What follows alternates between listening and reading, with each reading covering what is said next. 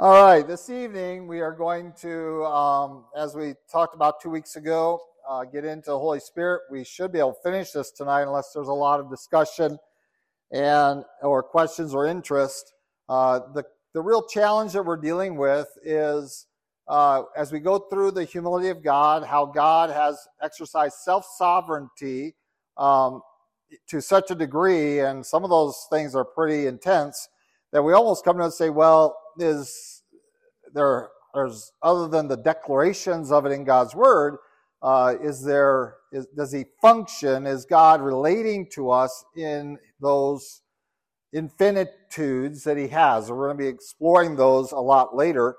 Uh, but one of the easiest ones, very similar to Jesus Christ, where Jesus was pretty easy. I mean, when, when the Bible says point blank, he humbled himself, did himself uh, to, to the point of death, even death on the cross. And so the humility of Christ is very clear. And once we establish that, you would think everything else would just fall in line. That we say, well, if God can exercise such uh, self control, if he can exercise such uh, uh, um, limitations on himself, and this again, this isn't us limiting God, it's God limiting himself. If he can do this to such a degree that when Christ comes and walks on the earth, that we can say, well, he is truly man and truly God. And yet he has emptied his prerogatives and that relationship with his deity to that degree uh, to become man and to engage God as one of us, yet without sin. And so uh, from then on, you might say, well, everything else is a manageable comparison that is, none of the other expressions of God's humility can measure up to that or do measure up to that. They're, they're just not, not there. I mean, that's the, that is the extreme illustration, the highest expression of God's uh, sovereignty over who He is and, and His attributes. So when we come to the Holy Spirit, this is probably the second most clear illustration of the Holy Spirit's presence of humility in the deity. And so the question is, and the question I address here is, is the Holy Spirit irresistible? Because that is one of the key elements of Calvinistic doctrine, whether you're a true Calvinist or you know, some mixture of it or influenced by it. Fundamentally, one of the clear indications is that the Holy Spirit work is irresistible and comes upon you without permission. That is, it comes upon you um, with not even really necessarily your knowledge, certainly not your position. Uh, it is forced upon you. And so the position they have is that when you get saved, the Holy Spirit comes and regenerates you, again, without your permission, it just unilaterally does that work in you so that now you have to get saved because now you've been made new. And of course, every new creature will choose to follow after Jesus by faith. And so the Holy Spirit generates that faith in you. He gives you all of this prior to you expressing any faith in Him, prior to you having any decision in that matter. Um, he does that unilaterally. One side is what unilaterally means. So he does it one sidedly. He imposes this on each elect person. And so, um, this concept that once Holy Spirit is on us, uh, that you know your will is irrelevant because um, it can only choose evil all the time, and we saw that when we studied the doctrine of the, the, influ- the impact of the image bearing upon man, that that isn't the case. Um, yet they demonstrate their claim is that that is the condition of man, that somehow our will will always choose against man or against God and could never choose good, even though from sin's inception we have a divine quality that we weren't created with, and that was the knowledge of good and evil. So we acquired that, and so our, our condition improved. But their statement is very different. So the irresistibility of the Holy Spirit uh, is basically God flexing his muscle his self over man. So he negates man's will and overrides it uh, and creates a new person. And so that's the Calvinistic model. The other model we talked about two weeks ago that we're addressing is the Pentecostal or the charismatic model that also relies upon this concept that the Holy Spirit uh, overrides men's capacities. That is, that if we're really filled with the Holy Spirit, the evidence of that is lack of control. We don't have control over ourselves. So we speak in languages we don't know because it's the Holy Spirit speaking. Uh, we, we have gestures and, and things, and, and so they replace uh, being uh, do not be drunk with wine, but be filled with the Holy Spirit. And They basically say that filled equals drunkenness. And so now you're drunk in the Holy Spirit. And so you stagger around, you laugh uncontrollably. You have all of these, and essentially they're coming out of it from the same doctrinal foundation that once Holy Spirit has, has full uh, access to you, now a little bit different because Pentecostal doesn't necessarily exclude you, but really they, they do because they're trying to get you in a state of emptying yourself so the Holy Spirit can take control. So the introduction of Holy Spirit is you're a little bit involved in that, but the point or the goal is the Holy Spirit has control of you, not you. And again, we have this overriding of the will of men by the agent Holy Spirit. And uh, and so we don't have control because the Holy Spirit's in control, and everything I do is by the Spirit. And so we have these bizarre behaviors uh, being stated as the manifestation of Holy Spirit in your life. And with a lot of disregard to scriptures we're going to see tonight. So we have the Bible's teaching on Holy Spirit, and, and that is very clear. And so let's look at several of these passages that we have particularly. Um, oh, I should say, we're dealing not with all of the work of the Holy Spirit, Okay, we're really focusing in on a handful, and I list them there on the second page in this chapter where we ask the question of these, some of these works, and I give some passages associated with them. And again, I've put these here because these are the ones that are usually listed as unilateral work of the Holy Spirit, that He just has to do this uh, regardless of whether you're involved or not. And so we have a dependency there that is really, well, if he doesn't do this, I can just throw my hands up and I am not responsible. Because remember, responsibility is based upon authority. If you don't have the capacity and the right to do something, you cannot be held responsible for it, right? And that's in our judicial system, even. So if somebody has diminished capacity, and they produce something, uh, we say, well, they're not responsible, and therefore we don't prosecute them and, and, and put them in prison because they don't have either mental capacity, uh, something along that line. And so we use that today. And so if someone does something, doesn't have control of their emotions, we or their uh, faculties, uh, we talk about well, they're they're not really responsible, and so we have to have them supervised and cared for. But without without authority, without that capacity, we don't have responsibility. And so it comes to here. And so they say, well, if if I'm incapable and only Holy Spirit does it, then I'm not responsible. Similarly, if Holy Spirit is doing it and I don't have any control over it, I'm not responsible for it. Isn't that an easy way out, right? Um, oh, I, I, it's just the Holy Spirit. I can't help it. And so, because you're just a, a puppet, you are, you know, God's got the strings and you're just doing this, uh, and God is responsible. So, when you diminish authority, you diminish capacity, as these teachings do, you remove responsibility.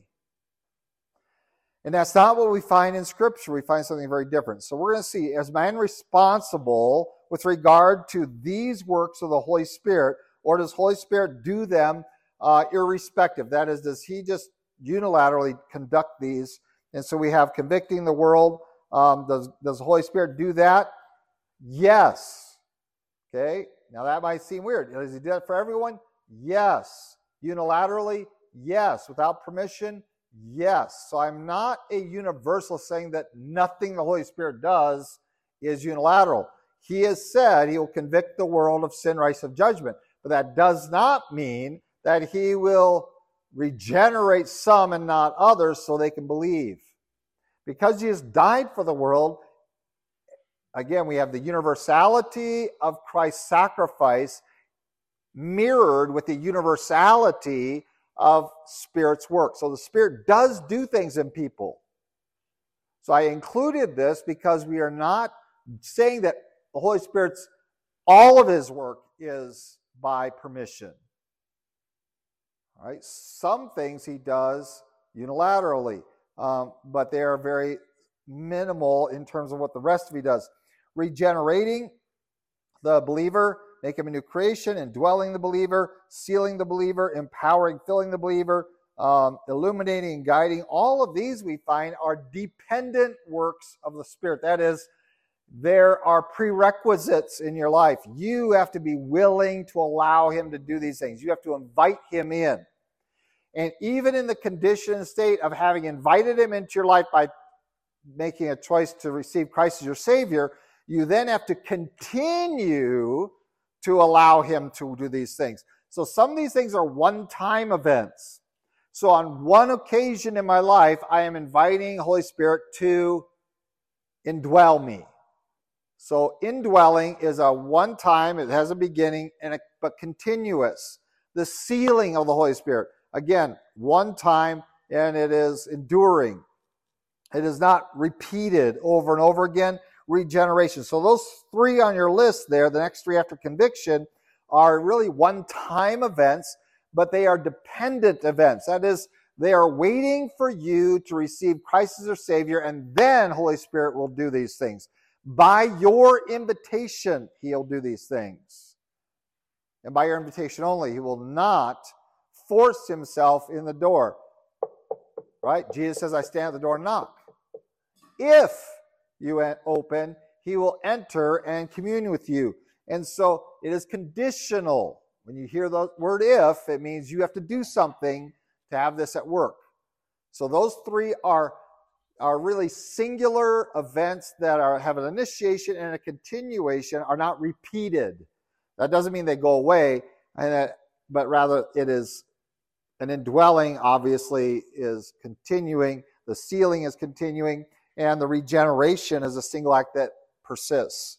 And so we are transformed by the power of the, uh, your mind is renewed by the power of the Holy Spirit. Then we have the filling and the illuminating and guiding, the last two things on our list there. And these things are predominantly the ongoing ministry of the Holy Spirit, which requires something of us in a repeated manner. As filling is a repeatable thing, in other words, you can be filled with the Holy Spirit today, and then you can resist Him tomorrow. You can uh, confess and repent of whatever it is that you're resisting the Holy Spirit, and you can grieve Him and have another filling of the Holy Spirit. So, filling uh, is a repeating event. Illumination, that is the opening, the enlightening of our mind to God's Word. That is a repeatable event in God's Word, but it is a dependent event. God doesn't do that uh, irrespective of who you are. And I'm going to take this a step uh, away from your experience to some other people's experience. I even want to contend with you that, that inspiration is similarly a dependent event. Now, that's a dangerous thing to say, and I didn't list it on here because it's not really part of your experience. But for the authors of Scripture who are inspired by God, were, were they cooperative? Was there something required of them? Or was God's calling to them unilateral? But we, and, and therefore they just, and we have this idea the inspiration is God taking over them. And so, you know, they were, and, and in fact, when you hear, see modern people trying to emulate inspiration, that's how they do it. You know, they get into this trance and oh, they, they write all this information or they speak all this information, someone else writes it. That's what Joseph Smith did. That's what Mrs. White claimed. Um, they, they get into this trance state and they they're just overtaken by God. That's inspiration. But that is not what we see in God's word. If that were the case in God's word, we would never have any discussion about the style, the independent style of writing. Because if God overrides you, then the style should be the same consistently from Genesis to Revelation because you aren't part of it. And so, one of the things we talk about is that um, God does not um, override that part of man. So, He uses the vocabulary, the, the style, the, the uh, approach, the perspective, um, the experiences, all of those things of the agents he, are, he is using to write his word. And so, if we understand inspiration as God is still as a cooperative, I'm still having to be submissive to the Holy Spirit. I need to be sensitive to Him and make sure I write. Now, we're all pro- did prophets have to obey? Yes. Could they disobey? Is really the question I'm asking. Can a prophet disobey God? Yeah. Are there consequences? Sure. We have Jonah is the major one, right? And that was the one God tolerated and then corrected. Um, it was costly, uh, not only to Jonah, but to a bunch of sailors too, who lost their whole cargo in the process. But um, so they could disobey. And there was another prophet that God says, you know, you prophesy this, you go straight home, don't eat anything, don't drink anything, don't do anything in the land of Israel. And another guy comes in and says, Oh, God appeared to me and come over here. And, and so the guy listened to him because he claimed to be that God told him this.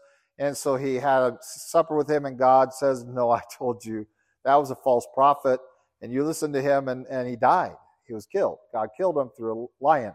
And so, um, yes, prophets can be wrong um, by disobeying God's word. And that's why what we have recorded in Scripture um, is a cooperative effort. So even inspiration is a cooperative and not God overriding men, but cooperating. It's intense, but when we come to illumination, that is God's working in our minds with His Scripture so we understand it and apply it.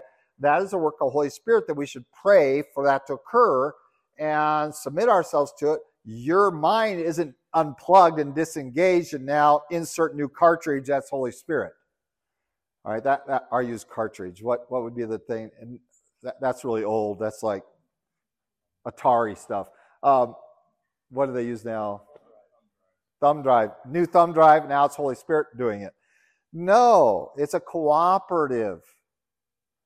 And that requires your cooperation. It requires your permission. It requires your submission. And so we have these three categories really to talk about the uh, work of Holy Spirit in our life that, yes, He does unilaterally convict the world of sin, rights, of judgment. Can they resist that? Yes, we talked about that two weeks ago. Okay, so we know they resist that. And in fact, we have it stated point blank on several occasions. So let's uh, per- press on a little bit. And uh, we know that men resist the gospel. Uh, Stephen says, You resist the Holy Spirit. I mean, he says it point blank. He uses the very word, You resist the Holy Spirit. So the Holy Spirit was convicting these men. He says, You're resisting him, uh, and you won't ever stop resisting him. And they didn't, right? So by the end of the thing, he, Stephen is dead by their hands. Now, praise the Lord, one guy at least out of his audience stopped. It took a lot for God to blind him on the road to Damascus, but he finally submitted to God. Um, but this whole idea of resisting the Holy Spirit is very clear in Scripture. You can resist the Spirit's conviction. In Romans chapter 1, what happens? Huh? All right, man is darkened to the point of what?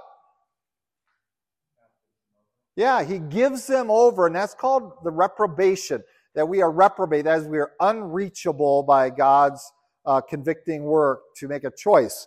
And so he has turned them over to their reprobate minds. They have resisted to the point of, of final rejection. we don't want to really explore, well, um, how far do I have to go to that point? Um, I, don't, I don't really want to explore it even as a believer to say, well, how far do you have to go? Can homosexuals get saved? Because uh, that's one of the things listed there. Uh, probably, I, I, pray that that's the case, and we certainly want to witness to, to that community, but to those individuals, I hate using that word community to, to deal with individual sin. And so we want to share the gospel there, but that's one of the hallmarks of a society that is moving clearly in that direction. And so we can resist to that point. Well, um, so resistance of the of conviction is possible. Uh, the unilateral work. So even that one unilateral work, men can oppose it. You can stop it by continuing to reject it, by resisting it. You can eventually stop it. And the whole idea is that God gives you over. And back in Genesis, God says, You know, my spirit will not always contend with men. There is a limit to how much I'm, how many opportunities I'm going to give you. You keep resisting, resisting, resisting, resisting, resisting, resisting, resisting. One day it can stop. So you can by your choice, stop the Holy Spirit from even doing his unilateral work, that is, that he does without your permission, but he will stop it if you just keep resisting it. So that's why one of our prayers, really, for the lost is, is for the Holy Spirit to continue to convict them. Um, I, I don't know of any other prayer you can make for the lost. We pray these prayers for the lost that sounds like God's we pray Calvinistic prayers. Okay, Lord, please bring them to salvation. That's a Calvinistic prayer. A traditionalist prayer would be, Lord, please continue to convict them.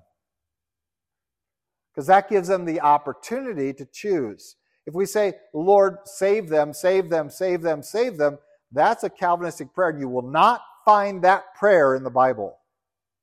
Nowhere. I've been looking for decades. You cannot find it. Yes, even in college and seminary, I was confronting Calvinists. Say, where's the prayer? We keep praying it. Why do we keep praying this prayer of uh, praying for the lost that they be saved and making it God's fault if they do? You know, God says He will convict the world. Our prayers that don't stop doing that just because they're resisting you. That's all you can do and then do your job of confronting them with the gospel. Share the gospel with them for sure, but don't pray the Calvinistic prayer, oh Lord, bring them to salvation. Unless by that you mean keep convicting them. And so we have uh, the evidence in God's word that this unilateral work, even that, does not override the will of men. It comes upon men. It is not intrusive. That is, it's an external work. Okay? and that's something you're going to hear me talk about. Intruding, I'm going to use a word I really don't want to use, that the Holy Spirit intrudes in your life, because that implies that He has, doesn't have permission. That's why I've entitled this Our Guest. A guest comes by invitation, an intruder comes without invitation, right? It's against your will. So the Holy Spirit isn't really an intruder, he is a guest. He will come by invitation. How much of your life is penetrated by him is also by invitation, as we're going to see. Yes, go ahead.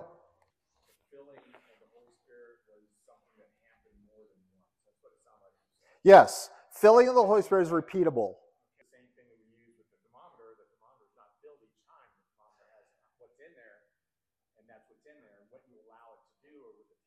Correct. And we're going to get to that. But that's what we're talking about. But we're not talking when we're talking about filling, we're not talking about getting more of the Holy Spirit. We're talking about Him filling you. Right. It is a repeatable event. It is a repeatable event in the sense of it goes up and down, up and down, up and down, depending upon what environment you put him in. The indwelling is the presence of the mercury in the thermometer.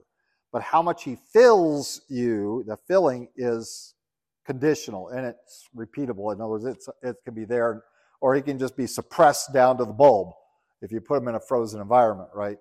And a lot of Christians are living in sub zero temperatures.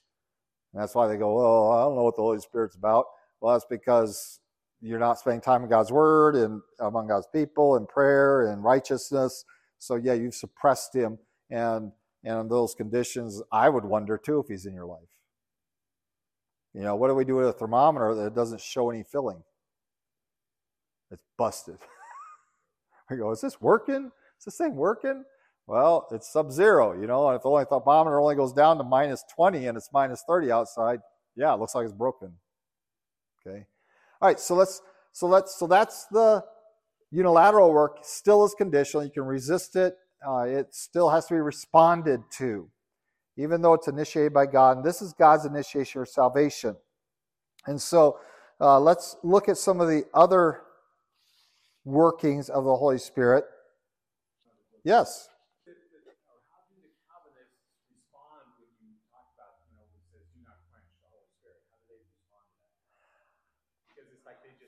Right. They, they wipe it. They, yeah, it's total. The, the Calvinists, think the question is, how do the Calvinists respond when we go to the statement of Stephen that you resist the Holy Spirit, the statement of do not quench, and, and we haven't gotten to yet, and the statement of do not re, do not uh, grieve him. Uh, we haven't gotten to that too. How do they respond to that? And I deal with that in, in a little paragraph in here where we talk about their statement is, well, you are irresistibly converted. You're regenerated by the Holy Spirit irresistibly. In other words, you don't have any choice. But then now that you are a new person, now you have a choice. You have to be responsive. Okay? And it makes no logical sense at all. And that's what I contend. Here, a, a, a, a, a wicked unbeliever, sinner, uh, whose mind is against God, by their definition, this is the condition of the person, that prior to salvation, you cannot do anything good. That's what Calvinists believe. You are incapable of, of doing good and of trusting in God. Incapable. Not that you won't, but you can't. And then, once the Holy Spirit regenerates you from that condition, in that condition, the Holy Spirit comes in unilaterally, boom, he does this work without your invitation, without your cooperation. He makes you a new creature. Now you are going to trust in Jesus Christ. So Somehow now your will is revived. And now you have to cooperate, but you're cooperating as a new person. And it, it simply isn't consistent. If Holy Spirit's work of regeneration is without your permission, and then somehow now that I'm regenerated, now I can resist him and will resist him is really inconsistent. It's, it's illogical. If this person can't, um, then why is this person able to do it post regeneration? Yeah, so there's so that that's that inconsistency that's there. Is that somehow, well, now that I'm a regenerated person, I my will has been enlivened, has been brought uh, awake, and now I have to engage the Holy Spirit and I should be obedient. But I was completely in, incapable, incapable of doing that prior to Holy Spirit regenerating me. Now that I've regenerated, I have an awakened will. Well, awakened to what? Only to righteousness. And that's why I say, really, perfectionism should be the end result of regeneration. If it's an overwhelming work of Holy Spirit without your invitation or cooperation, then once you're saved, you should be perfect. You should never sin again. Because Holy Spirit should be just ruling your life.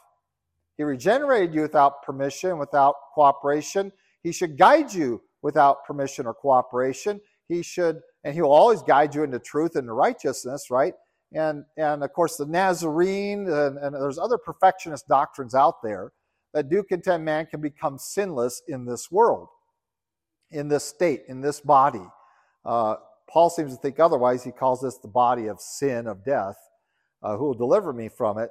And so that's the inconsistency that's there, and there should be perfectionism. If the Holy Spirit overrides the will of man to save him, how can a surrendered will of man to Holy Spirit now sin? How can the Christian sin? How can we grieve him? How can we resist him? How can we uh, oppose him. Um, we will always cooperate. Well, we don't even need to cooperate. So, again, by removing human participation, we are removing human responsibility. And the count, well, you know, what can I do? You know, I, I, the Holy Spirit. And I've had people say me that to me, and I'm like, you know, so either I'm not a Christian or the Holy Spirit is is is leading me to sin an awful lot. Yes. Yeah, and so yeah, you're talking about the unbelievers. Even Christians use those terminologies without understanding. Yeah. Right. The unbeliever hears you say those things, and now it's God's fault. Right? You've made it God's fault. God is responsible because he controls us. And so when the world encounters uh, Augustinian theology, and that's really what Calvinism is. It's, uh, you've heard me say that. A couple of you asked me. Um, all Calvin did was take Augustine's teachings and organize them. That's into his institutes, Calvin's institutes. So, and Calvin himself says this. This is not me projecting anything. Calvin said, everything I'm teaching is derived from Augustinian doctrine. So he took St. Augustine, so called St. Uh, Augustine's teaching, and systematized it. That's all he really did. So you'll hear me refer to Augustinian because why? Because Augustinian predates Calvin by what a thousand years or something, um, uh, uh, several hundred years, and so Catholic doctrine is very Calvinistic because it's Augustinian. Now, are all Catholics Augustinian? Not necessarily. I didn't say that, but majority of their doctrine is built on that, and that's why we call Calvin and Luther reformers. They did not want to break away from the Catholic Church. They wanted to reform the Catholic Church to go back to Augustinian doctrine. Okay? And so that's why they're reformers. The, the radicals, the, the, the disassociated from, from Catholicism were the Anabaptists, Waldenses, and people like that. Um, and they were persecuted as well. But the reformers really wanted to do just that reform Catholicism. And Catholicism got under lots of reformations internally. These were just rejected because they were too radical, because um, they wanted to go back too far, right? Because Vatican II was a Catholic Reformation. It, they reformed the Catholic Church, and now people could have Bibles. Before they weren't allowed access to the scriptures unless they were in the priestly order, things like that. So we've had reforms in the Catholic Church over history. It's just what the reformers wanted was rejected by um, the hierarchy of that day. And so, um, so Augustinian, when I say Augustinian, that's Calvinism as well, because uh, all Calvin did was revive Augustinian doctrine and what it implemented. And so, yeah, that's their contention. And so, um, to a degree, it's not completely illogical, um, but because if I have a, a renewed, a regenerated will, now I have the capacity to choose. Um, but again, what is the doctrine state? The doctrine says, now that you've been regenerated, you will choose to be saved. Okay, well, that's kind of a weird, that's not really a choice, is it? So I've regenerated you. If, if, if every regenerated person now will always get saved, because you're one of the elect, you had to be one of the elect to get regenerated. And so that makes God responsible for whether you're saved or not. It was his choice, not yours. And now he's regenerated. Now you really, they say you have a choice, but you don't because everyone who is regenerated will accept Christ as their Savior. Well, if that's the case, then your will really isn't, you just, you're not revived a capacity to have a true will to choose to follow or not follow. You will surrender to Jesus in salvation. And if you follow that through, that means that you should never sin. If you will, and, and they use that word and it shouldn't even use it because your will isn't involved. If you necessarily will trust in Christ because you've been regenerated, then you necessarily should walk in the Spirit from that point forward. You should have perfectionism. So I, I think it's illogical and and it's inconsistent, and I point that out in that one paragraph. Yes. All right. Um, let me just say first that the question uh, or the challenge. I, I, know other people can't hear the podcast, can't hear that. Um, is the Calvinists distinguish between choice and will, and don't associate them. Um, Calvinists are expert semantics people. They will change words and manipulate them um, they will they will put themselves into a pretzel to it's circular stuff and and that's what's that's what we're trying to do here is this really isn't an anti-calvinism work. This is a here's what traditionalism uh, how it explains what's going on. That's really what i'm writing. I'm, I'm trying to write a positive statement um, because of all of the mess. I, i'm not here to address every Calvinist bizarre argument. Other books have done that. Um, what Love is This is a good example. There's others that have written uh, counter Calvinism. What I found lacking is any statement in a positive sense of, well, what is the traditionalist view of how these things work? What are the mechanics of, of our relationship with God under your position? because you're not Calvinist, you're not Arminian. So, how does it work? And so, I'm not really here to fix every and address every Calvinist thing. I, I make mention of that one thing, but I really want to press into what is our responsibility now. If God has limited himself and limited the Holy Spirit, is the Holy Spirit God? Yes. That makes every infinitude that possesses by God is possessed by Holy Spirit. Right? That's why he can be resident in everybody, because of the capacity of God to have omnipresence. That's why he can empower you, because of the capacity of God to have omnipotence. But does he exercise that to its infinity? No. He diminishes himself, and that's called humbling. I'm using the word humble for that. He is exercising self restraint, he holds it back. And we see Holy Spirit doing this. And so you think, man, if Holy Spirit fills me, bam, he's going to have complete control over me and I can just coast into heaven. And that should be the case if Augustinian doctrine is correct. If he is completely irresistible, because he has all knowledge, he has all power, he has all presence, he, he, he, his authority, he can just overwhelm us and, and guide us. But that is not how God created us and as not the principle by which God functions in us. And so, Holy Spirit is God in us. Emmanuel, Jesus Christ is God with us. Okay? Spirit is God in us. And so, God in us, well, He comes in by permission. But even while He's in us, He doesn't just go room to room and do what He wants. He will not override your will. If you close a door and say, well, you can have this common area, but this closet and that room are off limits, then Spirit's not going to go in there other than to say, why?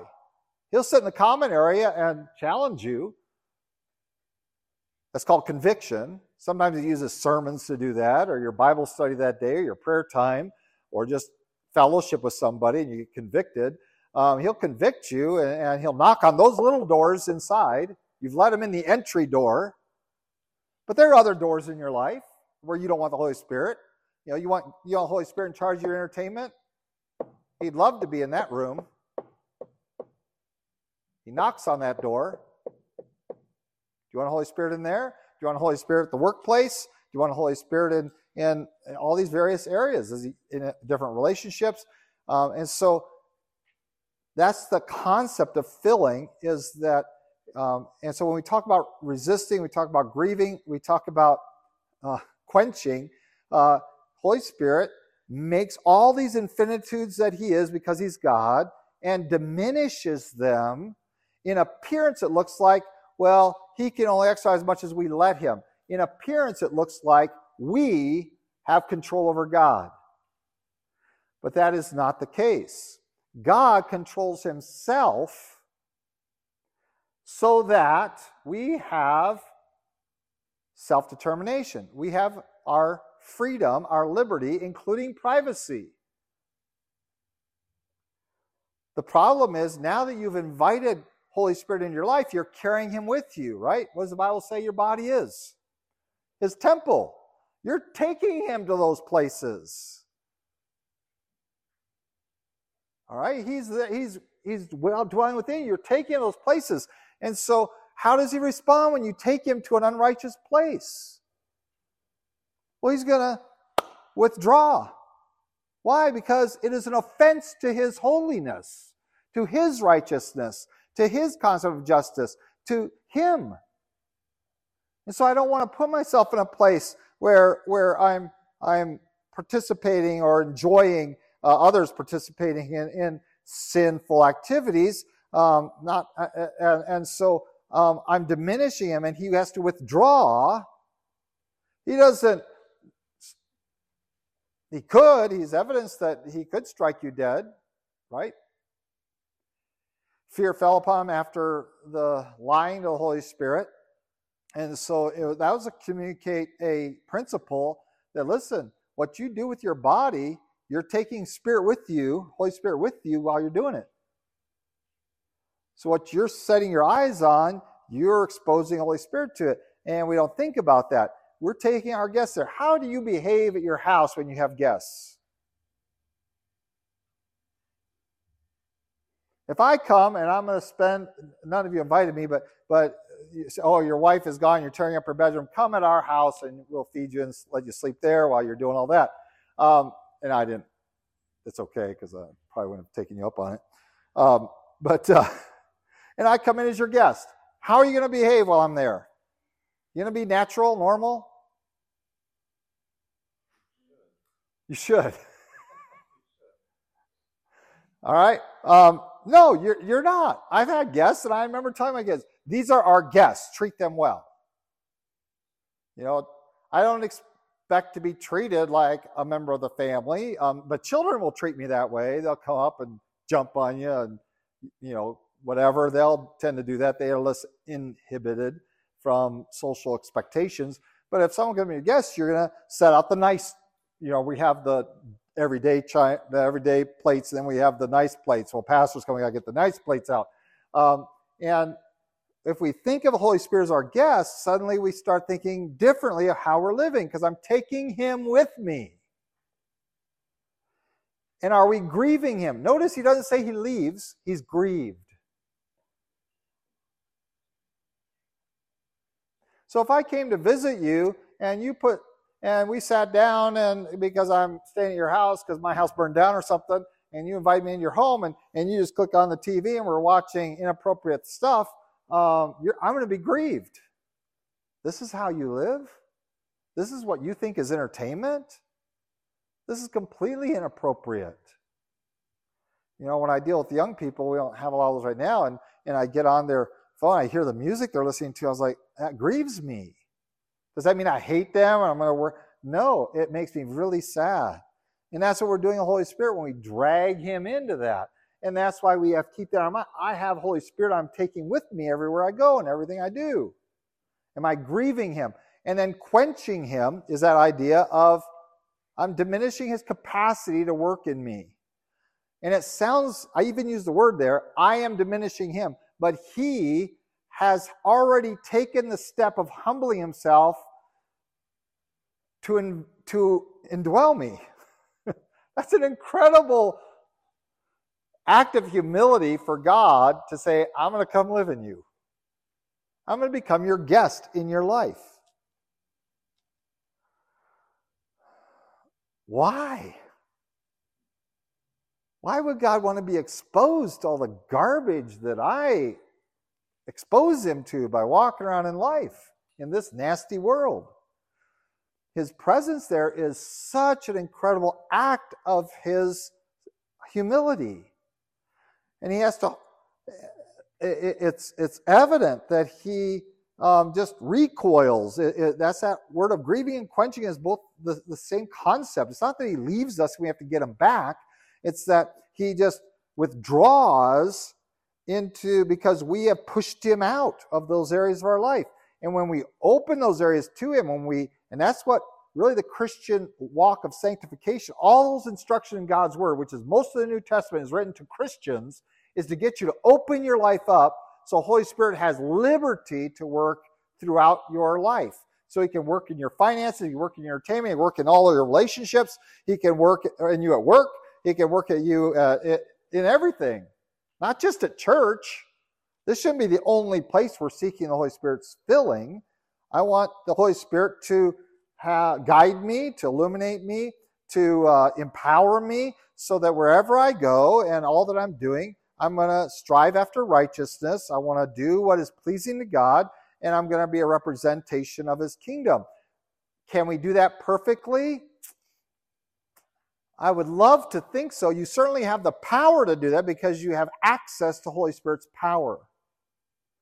But you still have a preserved, intact will that has the freedom of self determination and the authority to do that. And you might say, well, now I have competing authorities in my life. Yes, that is the warfare because you have your will of your flesh and you have the spirit in you, and they don't always match, do they? Your flesh is weak, but you paid a lot of attention. We all do. And so we end up grieving the Holy Spirit, we end up quenching him. We don't, it's not driving him out it is diminishing his role. And now he's not going to open up your mind to scripture. Scripture is going to be completely boring and irrelevant to you. When I hear someone say, "Oh, scriptures are boring," I'm like, "Okay, you're grieving the Holy Spirit because that's the Holy Spirit's job." And if you're not getting the scriptures and applying them, there's something wrong not with the Holy Spirit but with you. Yes, holy it might you can blame the Holy Spirit because he has withdrawn his influence, not left. He has just gone to his room. Okay? If I'm a guest in your home and you got inappropriate entertainment that I'm offended by, um, what am I going to do? I'm going to, I, can say this is wrong or whatever. I could try to make that. But ultimately, if you just want to keep watching it, I'm going to go to my room. And you won't see me. Not just that day, but any day that you have your entertainment on, right? I'm just going to be in my room. And that's essentially what the Holy Spirit does. And that's quenching him. You have said you're not really welcome in this environment.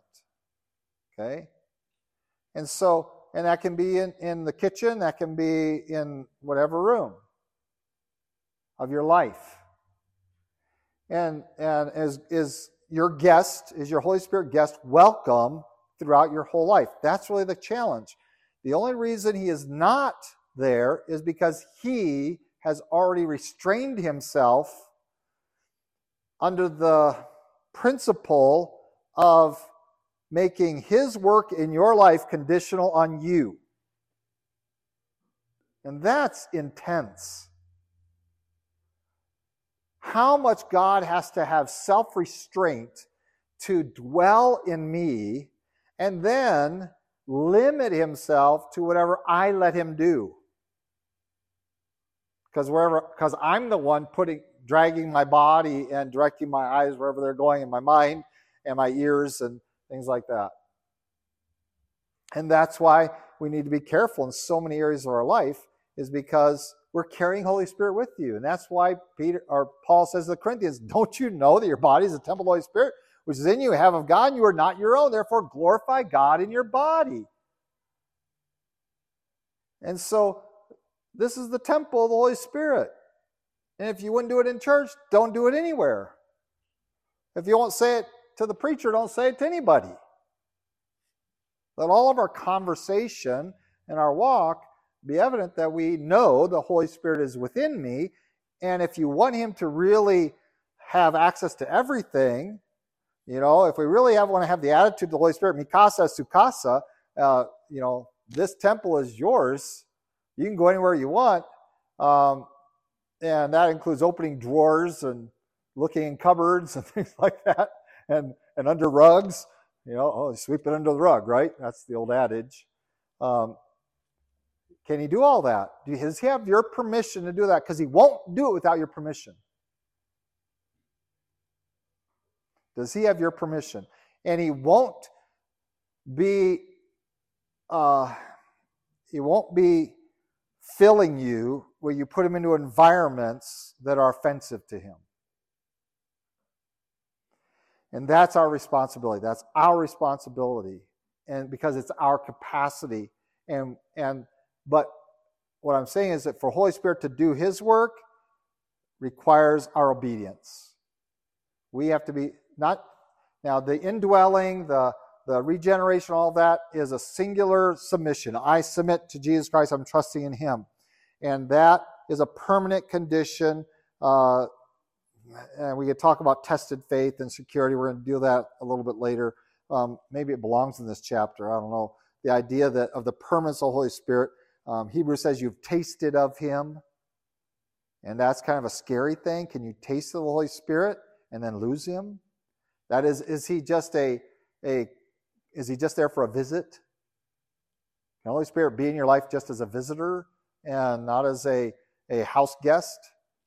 Okay, and so, um, you know, so I have visitors come and they're welcome in my home, um, but I expect them to leave after a while. Uh, but then I have house guests. You know, Elizabeth says, well, actually, she's kind of a renter, but uh, I have house guests, right, that have liberty to live there.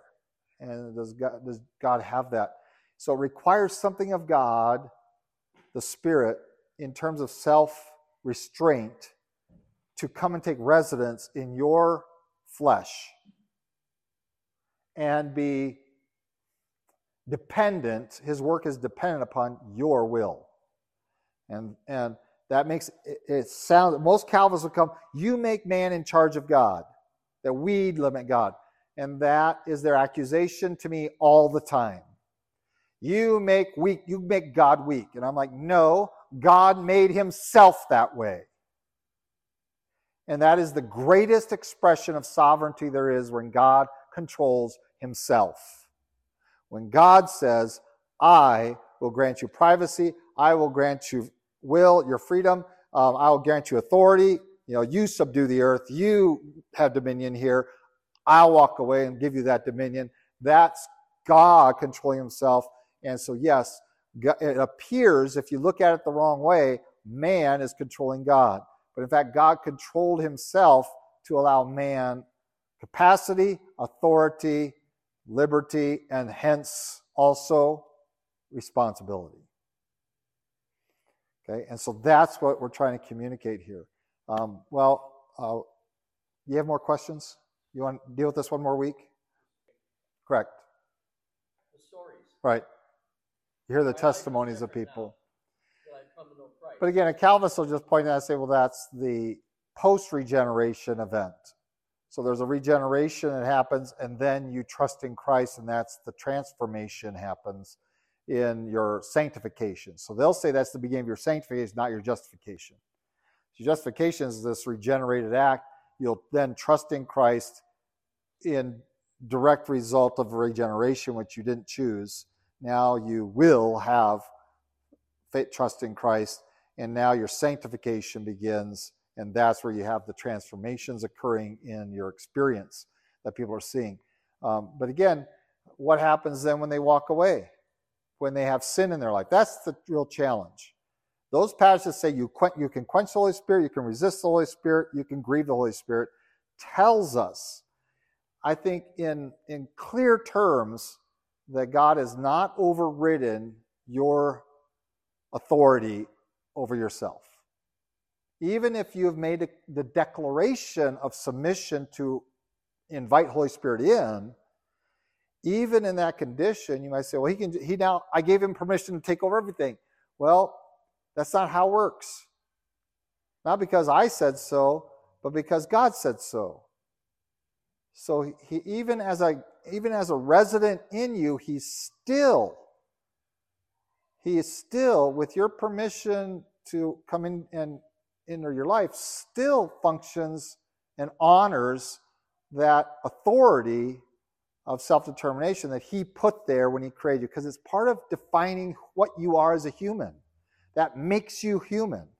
And I'm going to, uh, I, I shouldn't, it's quarter after. Okay?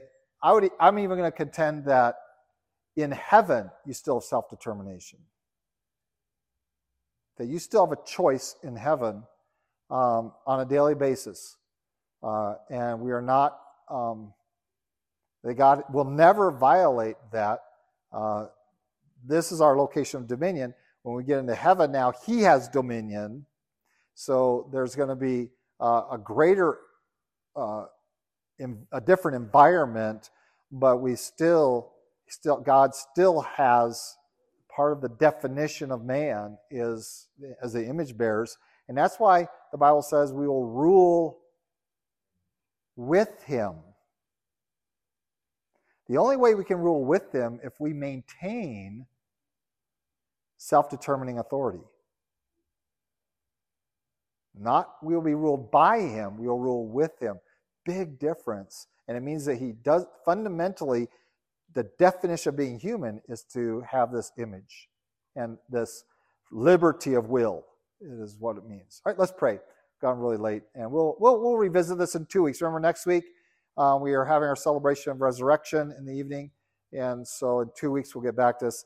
I, I hate to do this. This is now what we're doing for Holy Spirit week, one week on, one week off. And also next week, I will get you the next chapter, which is really long. So maybe I will get it for next Lord's Day, week ahead, two weeks ahead, something like that. It's a really long chapter. It's really hard stuff. Um, it's going to take three chapters to finish, uh, and and that's but the introductory chapter and the first element of it is long. So let's pray. Lord God, we do thank you for your love for us and your willingness to humble yourself to take residence in our lives while we're still in this flesh. And we marvel at such a work that you do on us, and we cannot cease to give thanks to you. Lord, we are sorry for the places we've taken you and grieved you and quenched you.